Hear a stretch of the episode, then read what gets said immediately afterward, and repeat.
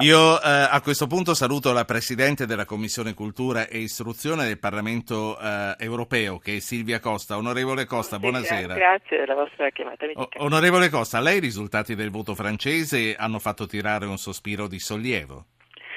Diciamo che rispetto al rischio di una vittoria che portava francamente la Francia molto, molto ai margini anche dell'Europa, poi in un momento così difficile di tensioni e di eh, preoccupazioni no? diciamo, di, di, vario tipo, penso che non, ave, non avrebbe assolutamente dato dire, né un contributo a, a un eh, nuovo diciamo, rafforzamento diciamo, della democrazia in Francia, certamente no, ma, ma, neppure ad una capacità di creare un ponte e non certo un muro no? con eh, diciamo, le, certo. I, migranti e, e, di riprendere invece quello che è necessario, che è quello di un dialogo anche interculturale e interreligioso, altrimenti non c'è certo. Onorevole Costa, è proprio per questo che la vorrei chiamare nel poco sì. tempo che abbiamo a disposizione Infatti. e l'abbiamo chiamata perché domani a Strasburgo voi presenterete sì. una campagna che è stata approvata dall'Europarlamento sull'educazione dei bambini che vivono in situazione d'emergenza, che vivono Dunque, in domani, emergenze ambientali, sì. che vivono in guerra. Infatti, allora domani con il Presidente Pittella del gruppo SD e la collega Evans della Commissione Sviluppo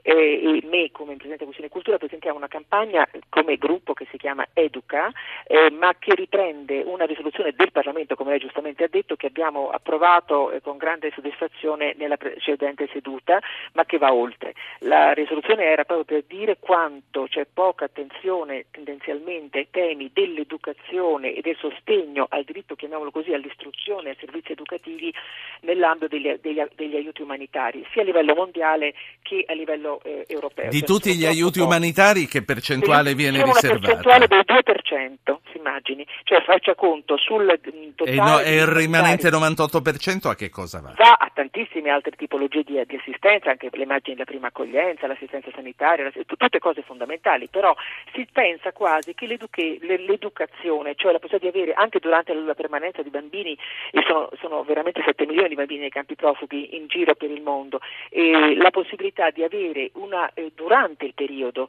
sia dell'educazione in situazioni di emergenza, sia nei campi profughi, noi di questo parliamo, la possibilità di accedere a un servizio educativo è un elemento che non ha soltanto il valore di eh, impegnare il loro tempo e di dargli una prospettiva, ma anche di rassicurare le famiglie e di creare anche le premesse per un per precoce diciamo, inserimento, integrazione e non lasciandoli anche tra l'altro alla mercé di trafficanti o piuttosto certo, di imbonitori. Quindi infatti, ha un valore fondamentale. Infatti sì. eh, questo lo, lo, capiamo tutti, ma ci sono anche Noi dati abbiamo... statistici che dimostrano quanto sia forte sì. il legame tra istruzione e diminuzione dei conflitti.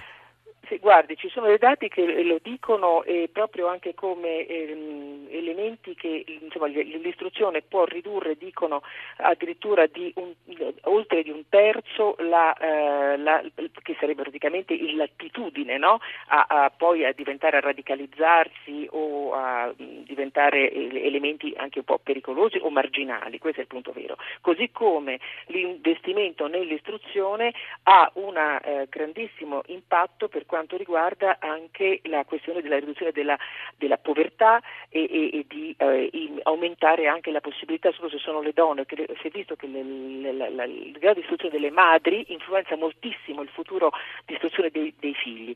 Eh, la cosa importante che noi fatto, chiediamo con questa campagna è di portare eh, al 4% almeno l'attuale 2% entro il 2018 e devo dire che nell'ultima seduta abbiamo fatto un passo avanti importante, abbiamo messo circa 30 milioni in più per l'educazione in situazioni di emergenza, il che significa la possibilità di eh, attivare questa educazione in moltissime situazioni nelle quali questi bambini sono, faccio un esempio, in Turchia nel, nei campi profughi ci sono 400.000 bambini senza istruzione. Ecco, noi vogliamo lavorare su questo. E l'altra cosa che abbiamo chiesto è anche quella di creare una vera e propria, io l'ho proposto, corridoio educativo, l'abbiamo messo nella risoluzione, per studenti profughi o per ragazzi più grandi, ragazzi che vorrebbero fare l'università, che ormai sono quasi da due anni fuori dai percorsi, attraverso la possibilità di iscriversi direttamente alle università eh, europee o anche alle università online. C'è stata l'associazione delle, delle università di distanza europee che si è dichiarato disponibile a creare questi corsi gratuiti a distanza.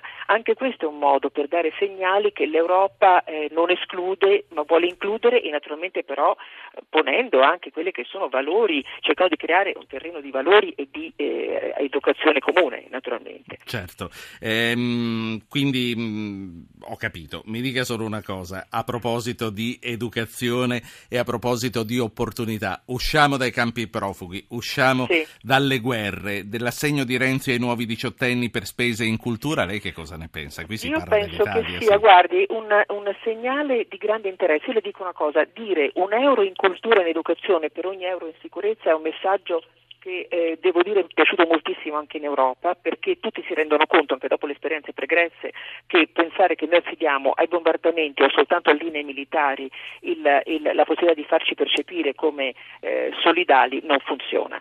Eh, io penso una cosa che eh, io per esempio ho proposto qui in Europa una cosa mm, un po' diversa ma che un po' allo stesso uh, fine e cioè una e-card, cioè una carta elettronica per gli studenti europei, ovvero che è insieme un elemento per riconoscere riconoscere tutti, tutti diciamo, gli studenti in quanto tali hanno uno status quando girano in Europa, ma anche perché lì si può eh, accedere poi con degli accordi che si possono fare con la rete europea degli ostelli, con le reti europee delle librerie e dei musei, avere la possibilità con una quota che può mettere l'Unione Europea, ma le altre sono certo. fatte anche non, non solo in guerra quindi, ma anche in pace. Non solo in È guerra, importante. ma anche in pace e capire che insomma questa eh, sentirsi accolti e anche questo salto di qualità nel grado di istruzione e di accesso alla cultura fa sicuramente Onorevole bene Costa, a tutti. Io le auguro buona serata, ringrazio per essere stata anche con noi. Anche a lei, grazie mille per la sua gentilezza. Grazie a lei, Silvia Costa è Presidente della Commissione Cultura e Istruzione del Parlamento Europeo.